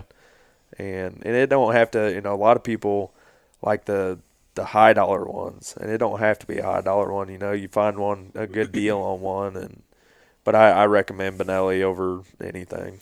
At one point in time, I owned a Benelli Nova, Supernova, and Super Black Eagle two. Uh, I don't have one of the Novas anymore. I can't remember which one. But uh, and the Super Black Eagle two at one point in time was free. My dad bought it years ago. Why? Do you remember why he even had that? Who knows, man. We got to make a trade for that. No. That's enough. Hey, I agree with you. I have a Nova. You can have you can have a Nova I have again. To go look. I can't remember if I still have the Nova or the Supernova. Anyways, and I, he bought this shotgun. I don't know what for. Probably never shot it. And I started uh, turkey hunting. And so I'm like, hey, can I borrow the Benelli? And so I started using it. And he's like, you just keep that at the house. So for like five years, I had a free Super Black Eagle two. And he finally got a wild hair in his ass. He's like, hey, you still got that shotgun I let you have down at the house? And I said, yeah. He's like, well, I'm going to sell it. I said, well, you're going to sell it to me then. And he said, okay. So I still bought it for next – I mean, probably forty percent of the price that I should have bought it for. I mean, it only been fired still a handful of times. But uh, I felt a lot a lot better when it was free. But it, it, it did cost. I mean, but you're right. They're they're amazing guns. Um, Win, is it Winchester came out with the S X three? Yes, I believe it is Winchester. And uh, I know my brother-in-law owns one of those and is a huge fan of it. And uh, he's a waterfowl hunter. Um, but, yeah. Anyways. I something for the – real quick, something for, you know, somebody that may be wanting to get into it. I would definitely go with some kind of synthetic or a – like a Benelli that has a wrap. Yeah. Because a lot of times when you're waterfowl hunting, obviously you're around water. They get wet. And your wet. barrels yeah. will rust. I have a a, um, a Mossberg five hundred. Actually, I got from him back when we were younger. And that's kind of how it's developed some rust from over the years, just yeah. from being around water. If it's starting to rain on you or something while you're out there, and I mean, it's, it's kind of a no-brainer. But yeah, definitely go with a something with a synthetic or a wrap. Yeah, that's got your you know your Max Five Camo wrap or Mossy Oak, whatever. But yeah, that makes sense. I'm kind of upset I sold that Nova or Supernova, whichever one it was, because I spent the money, and after I bought it, it was black, and I got it wrapped. And I was all proud of it, and then I decided I didn't like it, and I sold it, which who sells guns anymore? I was stupid. But that's one of the only guns I've ever sold in my life. But, uh, yeah, and it looked good, and I think I got it in that Max that Max Camo pattern. It was it was pretty cool. But yeah. Well, and, you know, and you can get a pump shotgun. It doesn't have to be a Benelli, but even a Benelli Nova. That's what at I – least, at least, you know, ten years ago when I bought that, they're not that expensive. I mean – I'm thirty-two, and I still – shoot geese for the Benelli Nova pump. Yeah. And, I mean, you can probably get into one for a used one at least for five hundred oh, or less. Oh, yeah. Yeah. Um, you know, there's a lot of times where those semi-automatics jam up because it's too cold and mm-hmm. the old pump's still firing. Just keeps going. Yep. Keeps eating. Yep. Awesome. Um, what's some other basic stuff that we're missing here? Anything? I think, you know, the most basic thing to be successful is you obviously have to scout, you know, find your geese. But like we talked about earlier, you don't have to hunt on the ground where they're feeding or where you always see them. You can get to property next door or even a half yeah. a mile down the road, and you could still kill those same geese. Once again, it kind of sounds like deer hunting. Mm-hmm. It doesn't have to be where he lives.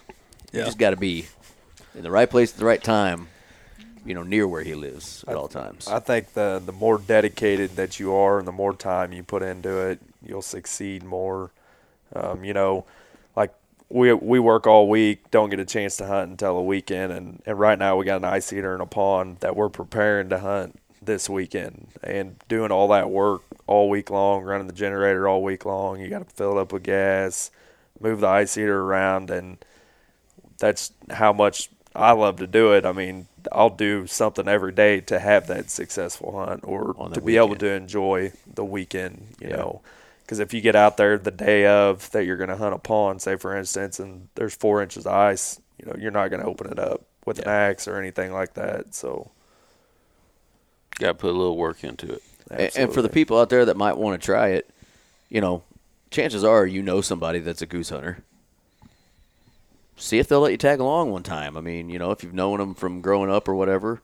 And, uh, you know, the nice thing about goose hunting is, and it's the same with coyotes, it's easier to get permission to goose hunt than it is to deer hunt because uh, a lot of farmers don't want those damn things, you know, at their place either. So, um, you know, just if it's something you that might be interesting to, to you, Uh, instead of going out and spending a bunch of money first, see if somebody will let you tag along.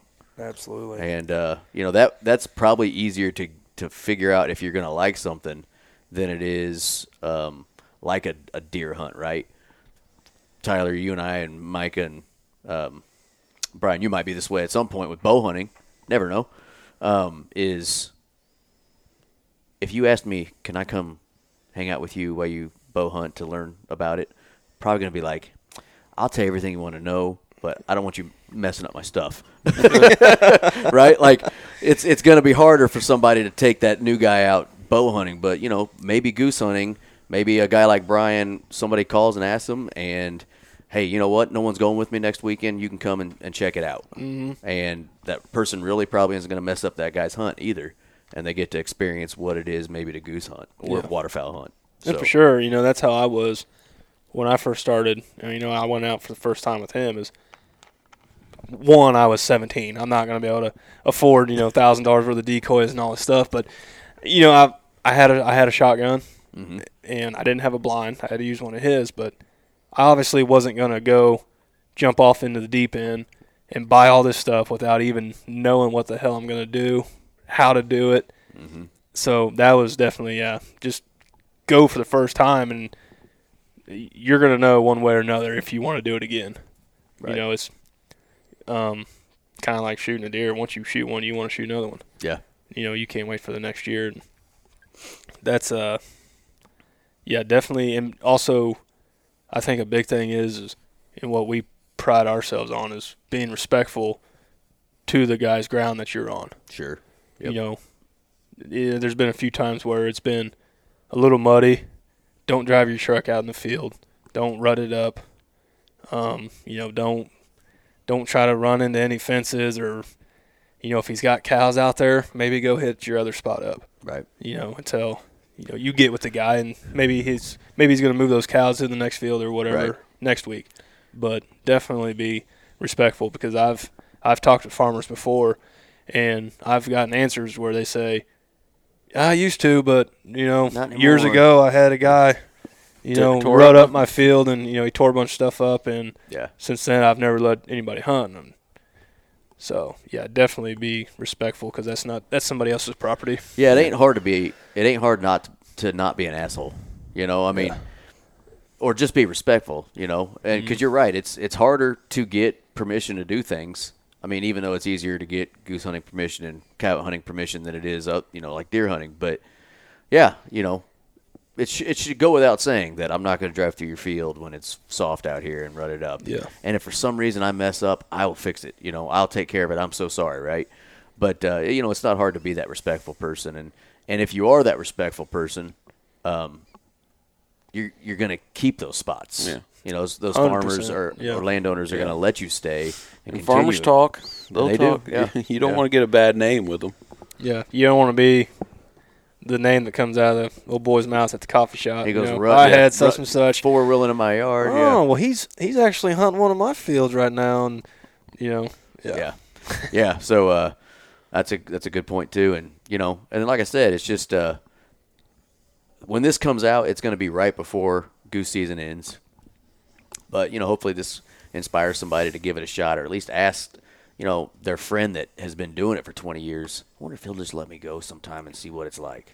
I highly recommend it, you know, because there's been a lot of years where I've killed a deer in October and I couldn't, I didn't hunt until next October, you right. know. And, you know, that's why I always just used to fish or whenever I could or whatnot. But now that I've gotten back into waterfowl, you know, years ago, it's, fills that gap. It fills that gap. Mm-hmm. And, you know, there's a reason, like Brian, why he is so ate up with it. And a lot of the diehard goose duck hunters that you see or know, it's they enjoy the hell out of it. It's part of their life. It's it's not just a hobby. It's they're going to do it one way or another every year. Come rain, shine, high water, whatever. Yeah.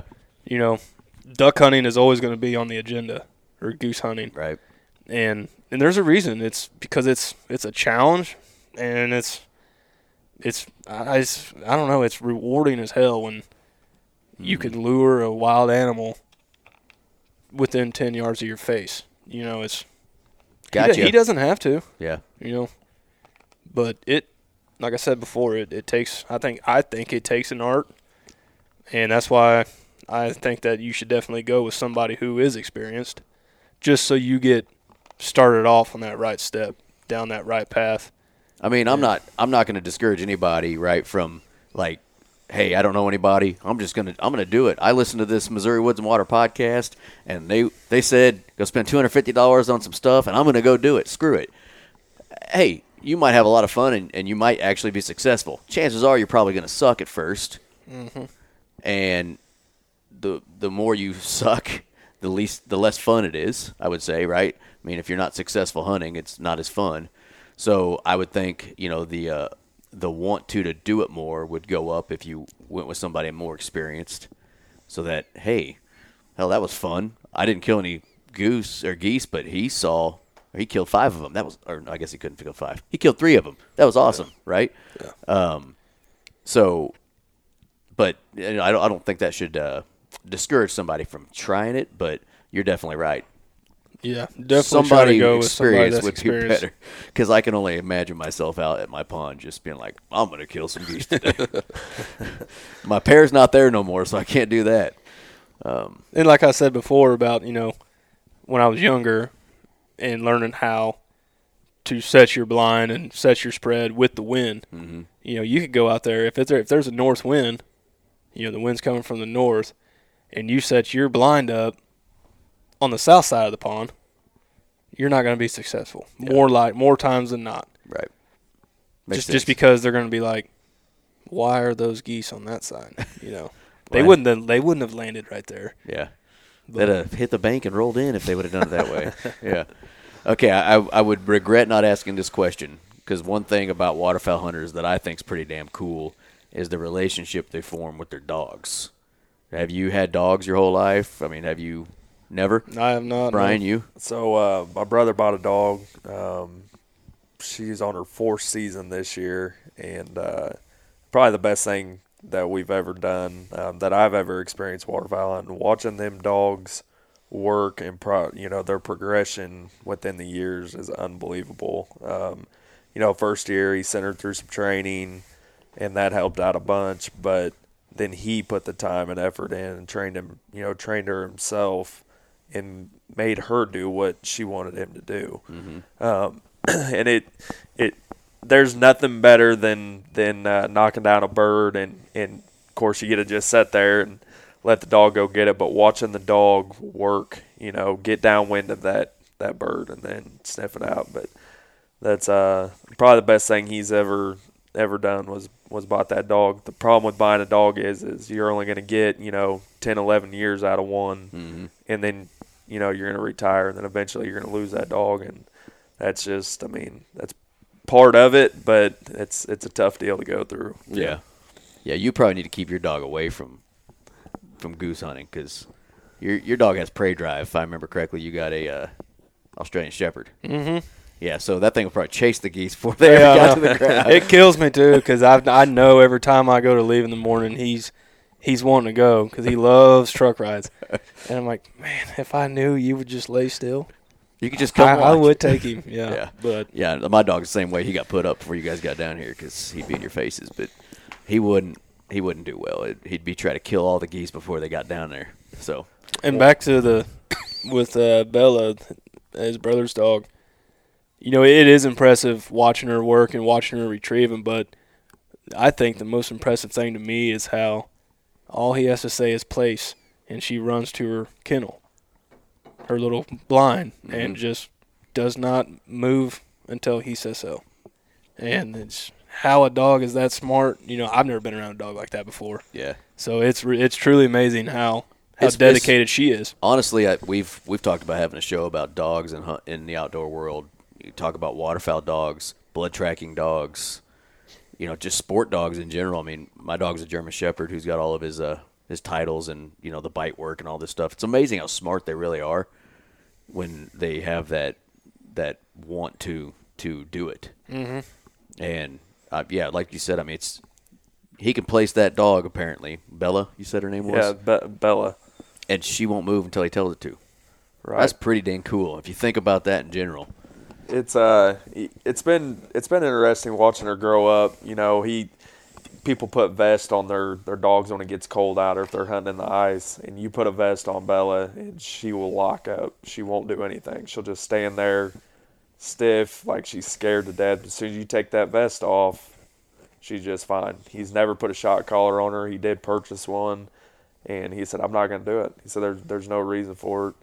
Uh, one big thing I noticed about her this year is, you know, we're we're sitting there watching ducks fly over. We got ducks working. She'll let you know if something's close. If you watch her, she'll she locks right onto them, and she follows them around in the sky. And and if you don't see them, and you could see the way she's looking, and you look that way, there's normally something. Now it could be a crow or an eagle or something like that. Right. But they, it's something's neat. Flying. It's neat watching yeah. a dog do that. Just how they get into it and how they, they follow it. But, yeah, uh, I watched a, a guy at a, uh, a hunting place, hunting preserve, I guess you'd call it, was training uh, pheasant dogs one time, and he put on this little class for us people watching, and he just did these hand signals to this dog. This dog was doing all this stuff. I'm just like, that's crazy how how they know how to do that stuff. I've seen a you dog know? do that in the water. Yeah, just it'll lose it'll lose the bird, and that, that the trainer or the owner will yell its name, and it'll turn around mid-swimming in the lake, and he'll point in direction, and she'll start swimming that way, or he'll start swimming that way. And that's, yeah, pretty, that's pretty cool. cool. Yeah, pretty sweet. Well, fellas, we uh we appreciate you coming on, talking about some, some goose hunting basics. I think it's uh it's a little late, but better late than never, I say. We've never been good at timing anyway. No, we never have. But uh, you know, we appreciate you guys coming on and, and giving folks the basics when it comes to goose hunting, because us two would not be the ones to talk we're, to. We're glad to do it, and like he said, we're no professionals, but, you know, we don't have troubles killing our birds. So I, yeah. it's when it comes to the basics, I think we know we know the majority of them, if and not all of them. When it comes down to it, you know, people say they're not professionals. That's just a title. Like, that's just somebody that gets paid to do it. Yeah. There's plenty of dudes and gals out there that are straight-up killers in all the different hunting aspects, deer hunting, duck hunting, goose hunting, that have regular nine to fives that I would put up with a lot of pros out there anyways. Yeah. You know, but uh, that that's just a title, in my opinion. I think I know plenty of, uh, you know, coyote hunters, deer hunters, goose hunters. Well, not really. Two. yeah, uh, you know, duck hunters and whatever that I'm sure are just as good as some of the guys that they don't think they are as good as. So don't don't yeah. don't don't downplay yourselves. I'm sure you you've been doing it twenty-five years, dude, which is it, probably over half your life. Yeah, I don't know how old you are, but. Um, you know, the first three or four, five years, whatever it was, I never even had a gun. I just watched. And mm-hmm. for somebody to be able to go out and just watch and not be able to actually kill something, it's uh, it, it's a lot. You know, I was raised on it's a passion, something I love to do. I'll do it every year. Nothing will ever change my mind about it. Um, I, I think it's funny sometimes Tyler and his brother, you know, football game's on, man, you're going to miss a football game because you're hunting. I'm like, yeah, I'm hunting. And I may have been out there all day, you know, or I may shoot them a text if we get done early and say, hey, I'm done. I'll, I'll come watch the football, but I won't I won't choose anything, you know, won't choose football, sports, anything like that over waterfowl. And it has gotten easier because of D V R. You know, now I can I can hunt and, you know, come in and at least fast forward through the commercials for the first half or whatnot. And uh, catch right back up, you know, with everybody else. But, yeah. yeah. Now, it's one thing when it's week three. But if it's the wild card playoff game and yeah. he's wanting to hunt till four, I'm like, yeah. It's, I'll just, drive separate. It's just like you said. It's it's just like those passions, yeah. right? I mean, I'm the same way. I grew up playing football. I love football till the day I die. And it's it would be really hard for me to, I don't know. I don't know. If he was sitting in front of a trail camera the night before or something, maybe I, I maybe I would record that game and be a little late. But yeah, uh, missing it altogether, that, that's why I'm saying D V R is great because now I, I know I can at least get there at halftime and catch back up or whatever. But I don't know. Missing missing that game last night would have been difficult to do. Oh, although one hundred percent. With about thirteen seconds left, I wanted to. Oh, yeah. uh, our buddy, and I was almost on my way, too. We were, we uh, got up off the couch, you know, mad, and we were getting ready to go start our trucks. And Jake actually, or I, I Jake actually went to walk out the door, and for some reason he turned back around just, just to watch, yeah, watch us walk off, I guess. And yeah. Yeah. Next thing you know, we kicked the field goal and tied. I'm like, what? Let's see. This show's going to come out after the A F C Championship game, so I really hope this is like a nice reminiscing of us also after we won that game because yeah. this will come out the Tuesday after. But, yeah, that as far as at least that game against the Bills, that was – my son was sitting right here where I'm sitting right now and said, Dad, there's still time. There's, they have thirteen seconds. And I said, buddy, that's that's next to impossible. Yeah. And he goes, but it's possible. We have Patrick Mahomes. Little shit was right. Yeah, that's all you got to say. All he needs is thirteen. He didn't even need thirteen seconds. yeah. Pretty yeah, impressive. That's uh, yeah. That's that's gonna be a hard one to beat. You know, we thought the Rams game, you know, two years ago, Mahomes' first year was yeah. the greatest game in the N F L ever. And yeah, that was an amazing that game. That was you know, Josh Allen. Hundred, I don't know, what was it, hundred and sixteen or something combined points. Oh, and the the Rams the game? Rams game, yeah. Like yeah, we lost fifty-four fifty-one or something. fifty-one forty-eight, I believe, was it? No, we, we they both scored over fifty. It was like fifty-four fifty-one. I think they beat us by three. Okay. I can't remember it honestly now. I know it was high. But yeah, yeah. But yeah, those games are entertaining for sure. Yeah. Well, fellas, appreciate Thanks you for having us, talking man. about some goose hunting. Yep. Yeah, absolutely. Thanks for having us. All right. There you go, guys. Go kill some geese. I was really hoping we'd talk about ducks, too. That way we could name the episode Duck, Duck, Goose. But we didn't, so. That's pretty bad. I mean, I thought it was funny. Yeah. You, Andy's not here. There's no dad joking. No, none that of that. That wasn't a dad joke. That was that was pretty bad. I, w- I, I tell you this much. I would not have named the episode Duck, Duck, Goose for you. Just because you want to be a dick? Even if we talked about ducks.